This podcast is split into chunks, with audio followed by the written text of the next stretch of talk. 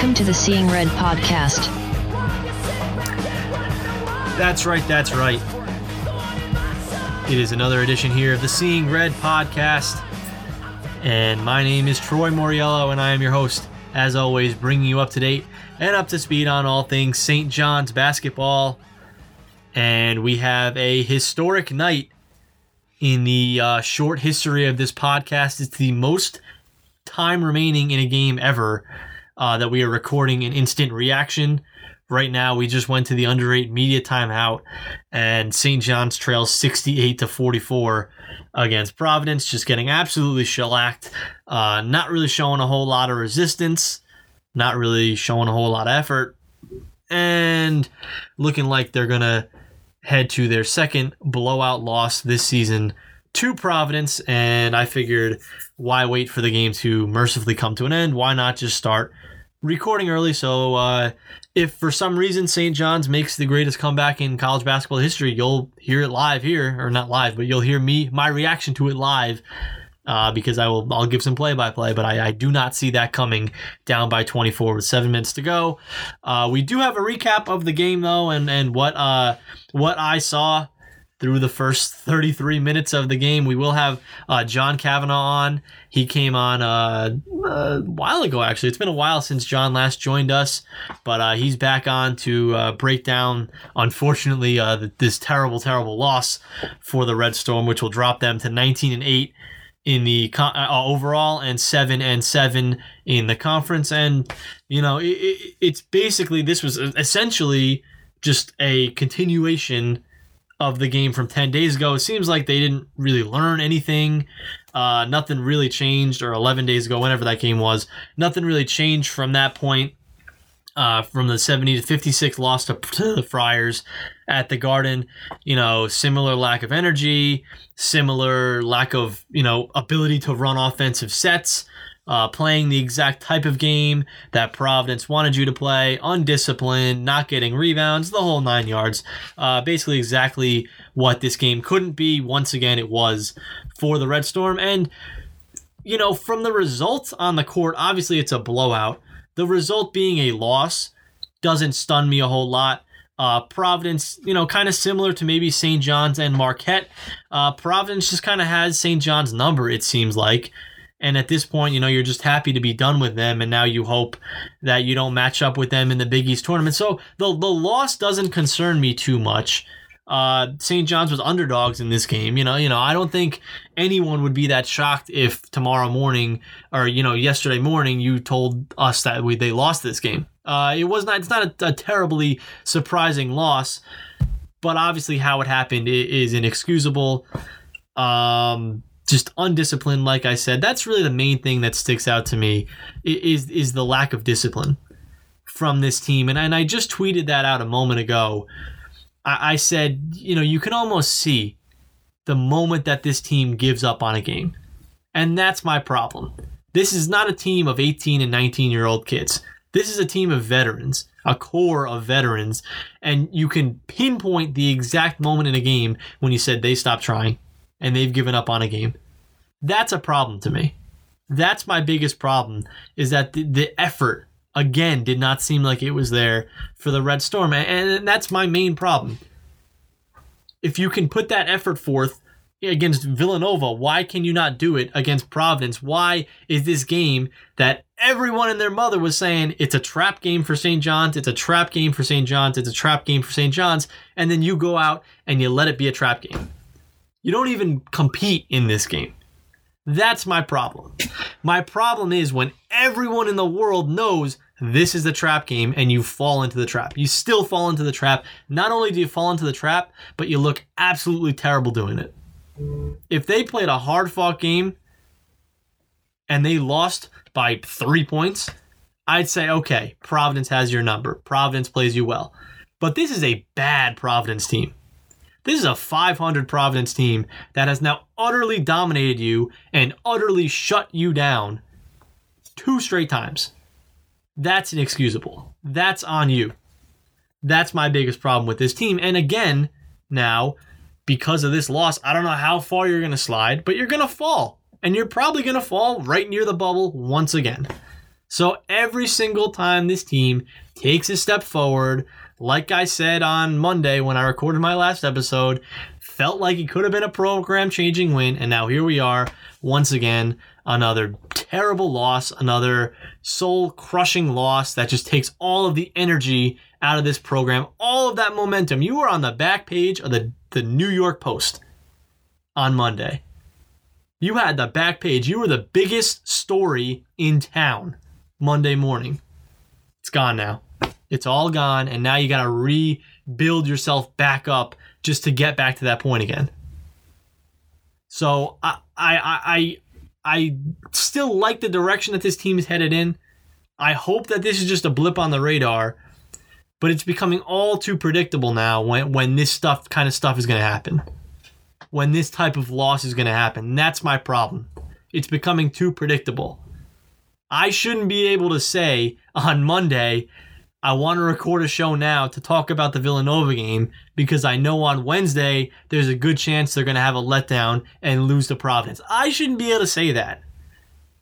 Especially not about a team, like I said, of veterans. I should not be able to predict. Me, some idiot sitting here recording a podcast, should not be able to predict when a high level uh, division one college basketball team a high division one college basketball team can play a letdown game and is going to let me down at this point in the season too and we still really haven't learned anything about this program now and this team to this point in the season which is incredible but now hey you know best of luck they're playing Seton Hall at the Garden on Saturday. I'm sure they'll come out energized, and I'm sure they'll play a lot better in this game. But you know, right now they trail by uh, 26 to Providence, and they have 46 points with five minutes left. So I don't know what to tell you guys with that one. But we will have John Cavanagh on now.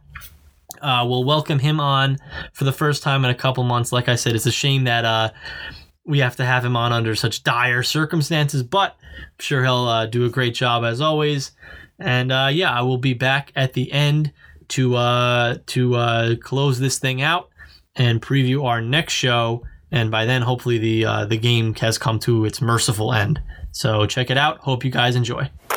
Okay, we're now joined by John Cavanagh of Big East Basketball Breakdown.com. Uh, he came on a couple months ago, actually, and uh, it's it's my mistake for not having him on uh, more. Uh, I apologize to him. I apologize to listeners for that, but uh, we do have John back on now, and I have to apologize again to him for having him on to recap such a terrible, terrible game and a terrible, terrible performance. John, I'm sorry. Yeah, no, it's okay, Troy. I'm sorry to everyone that's tuning in after seeing this game as well. So, yeah, I, I think I think St. John just owes all of us a collective apology. We shouldn't really be apologizing for anything, you know. We're, we're just collateral damage at this point. but no, uh, trust me, I, I'm with you on that one. Yeah. So, as of the time that we are recording this, uh, let's see. There's 223 left, and it's 76 to 51. So they're they're battling back. They're staying in a little bit. Uh, oh, there's a JK deciding. Oh really? Wow! Look at that. I, I haven't I've, I have it on, but I'm really not paying attention at this point. But I, I told you off air if if they make the most miraculous comeback in sports history and make a 25 point comeback in the final two minutes, we will do play by play. So we're prepared to do that. Be prepared to, to flip on, uh, on a switch and do that. Okay. oh, I uh, trust me. I gladly do that. so I mean, let, let's get into it, man. I I mean I, I, I said in my open, I, am not too terribly shocked with the loss because I mean they were first of all they're underdogs. Providence is a tough matchup for them. We we saw that in the first game, so I'm not terribly shocked with the loss. What bothers me is the effort, the lack of adjustments from the first game, seeing that it was basically a continuation of that first game, and just the overall lack of intensity. That's what bugs me, you know. You, and what what are your thoughts on that? Yeah, just to echo that. I... All right, we lost you there for a second, John. Uh, go ahead with your uh, with your opening thoughts. No problem. Yeah, so uh, just to echo what you said, um, it's just really, really frustrating. I mean, obviously, Providence is a team that has played St. John's well in the past. I think this is going to be eight of the last nine they've lost against Providence. So, you know, when a team has your number and a guy like Ed, a coach like Ed Cooley, um, you know, obviously he knows the game plan against St. John's. So I, I, agree. I think it was a tough matchup, and I certainly think that um, there was going to be a fight, but there really was no fight, and that was my issue with tonight. I just think the effort, the intensity wasn't there. I think that uh, right out of the gate, they got down, and it just looks like they were undisciplined.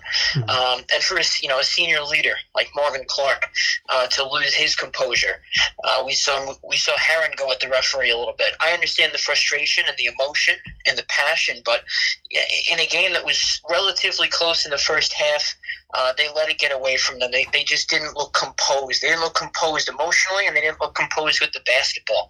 And I, I'm just disappointed uh, in it in the effort, especially from the upperclassmen. And I'm also disappointed in the fact, like you said, no adjustments. I mean, Providence basically threw a zone at St. John's, and St. John's had absolutely no response. Mm-hmm. Uh, they just it looked they looked stagnant. They were swinging the ball on the perimeter. They barely went inside. I mean, not that you want to go inside against the Providence Bigs, but they, they weren't knocking down any shots. They, there just didn't seem to be much of an attack, much of a game plan to beat the zone that Providence threw at them. And credit to Providence, but St. John's really has to look in the mirror after this one. Yeah, and that, that's a, that's another problem that I have is I I mean if you're playing this team in the Big East tournament, uh, if they reach the NCAA tournament, why would you not play zone against them? They've shown zero ability whatsoever to run a half court offense. They've shown zero ability to make any adjustments against a zone defense. And you saw it against again tonight. Providence did absolutely nothing different from the first matchup, and they still couldn't. They scored. They're going to score under sixty points again. Yeah, no, absolutely. And Providence likes to play this type of game. They like to play um, a game where they slow it down.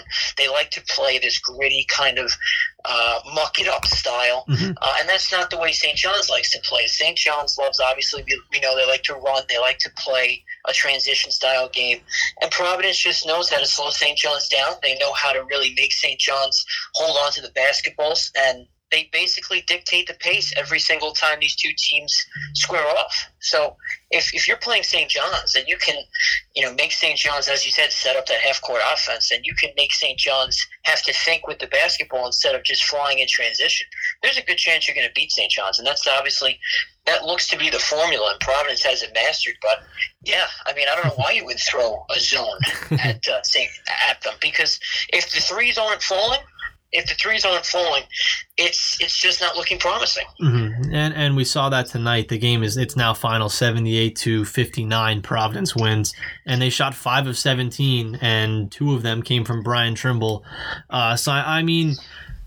What is what is the long term thought for you? I, I mean, for me, like we said, the, the loss is is I don't want to say it was expected, but it's not stunning for me. The way that it came was what bothers me. But long term for this team, like like, can you put any? Uh, because I've tried now for weeks to try to figure out why this team can't put any sort of sustained success together and build off of a win whatsoever. Do you have any sort of insight as to why this team refuses to build off of wins?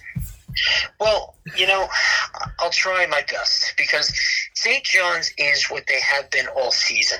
Mm-hmm. They're a very, very inconsistent team, mm-hmm. and to try and figure them out would take you hours. Mm-hmm. Um, I just I don't understand it as well. And you you hear a lot after the games. You hear the players talk about, yeah, when we bring our A game, we can beat anybody or yeah you know we, when we dialed in when when we turned it up for some reason you just that has to be repeated and repeated and we just don't see that week after week mm-hmm. um, I don't understand why. You, you hear it from the leaders on this team. Yeah, when, when we're playing at our best, when we bring our best energy, why is that not carried over week to week?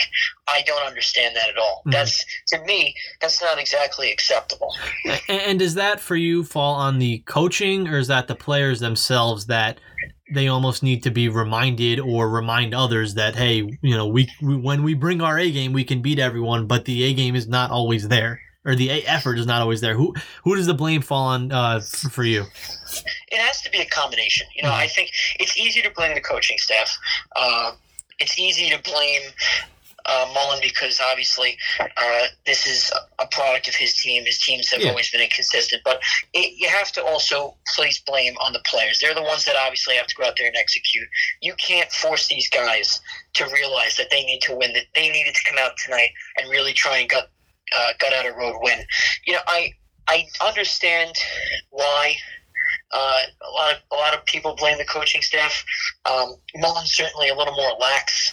Uh, he's obviously more has more of an NBA style to his program where he's very hands off, lets the players dictate a lot. So he does put a little.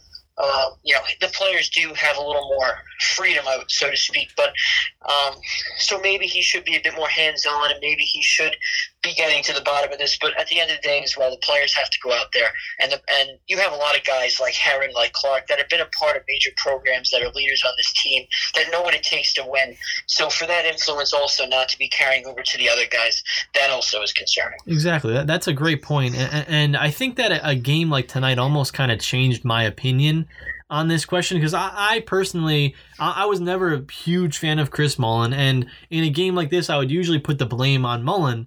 But like you said, a, a game like this one, coming off of that huge, potentially program-changing win against Villanova, like there's there shouldn't be any need for Mullin to tell these guys, hey, you got to get up for this one guy. Like like that should be, especially like you said, on a team of of veterans and a team of veterans who have been in big programs and big spots before. It shouldn't be necessary for the coaches to say, hey guys, we got to get up for this one. You know?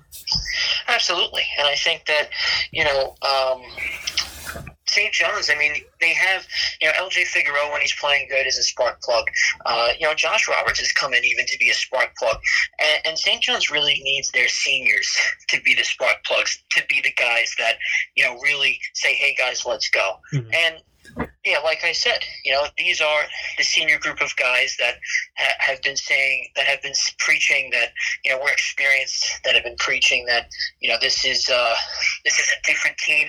And too many times uh, we've seen at their worst that they're still kind of that same team, which is unfortunate. Now, to keep some perspective, uh, because obviously uh, that's important, Mhm. they still are going to have five quad one wins, most likely because Georgetown beat Villanova Yeah. tonight. uh-huh. So they're going to have five quad one wins, and the bubble is really, really weak. So to to the sky seems like it's crashing down, yes, but to keep it in perspective, this is a bad loss. But if they move on Saturday and they come back out and win, because that's what they seem to do, they have these really bad games, and then they follow it up with a game that gets our hopes up, and the roller coaster keeps going up and down. But you know what I'm saying? Yeah, exactly. Again, um, there's an, there's still plenty of opportunity there to, you know, five quad one wins in a weak bubble is most likely going to get it done as long as they don't completely collapse the rest of the way. Yeah, I agree. In in terms of the tournament uh, prospects, that's still okay. I think, like you said, it's it's almost more of you know looking at this program from afar now and, and seeing the lack of changes day to day, which is the issue. Um, let's talk in, let's talk some players now. We'll start with Marvin Clark, as you mentioned earlier. Uh, no points for him in this game.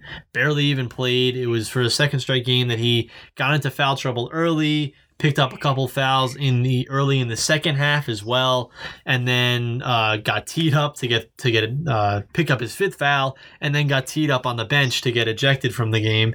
Uh, easily, I would say his worst, not only his worst performance, but just his worst night in general uh, with St. John's.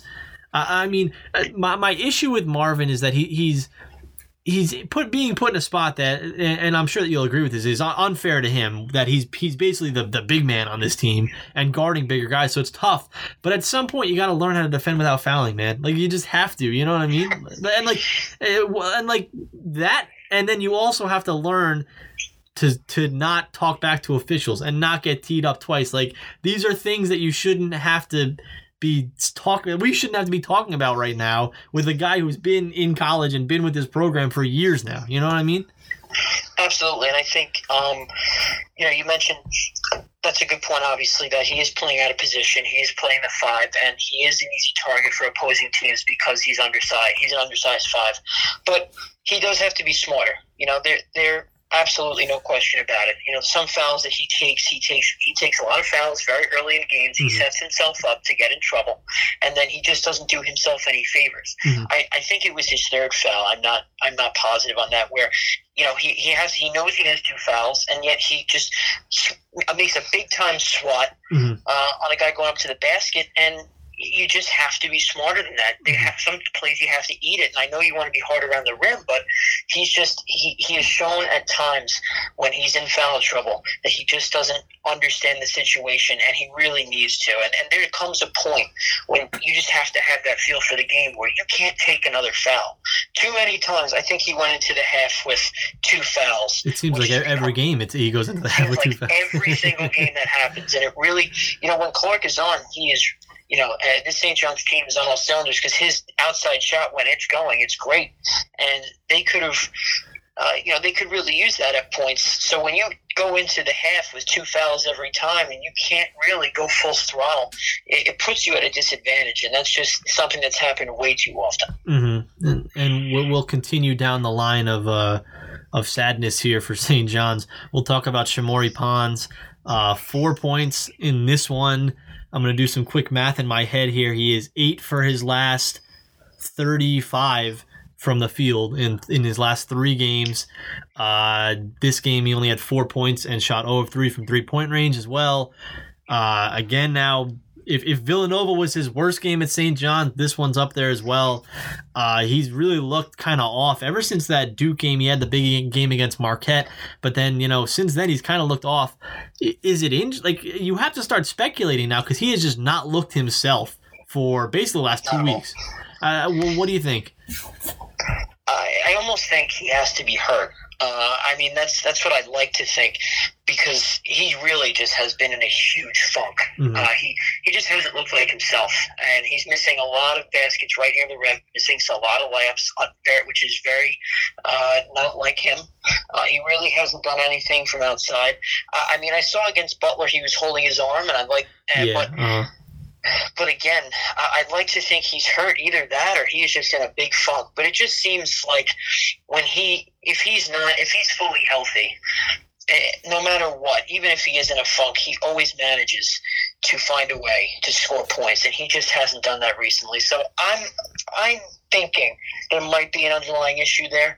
Uh, if the if there's not, obviously, uh, a lot of teams have done a good job. They've really they've trapped him as the ball carrier. Uh, they've done a good job of limiting him, and St. John's has been okay because they have other guys that can beat you.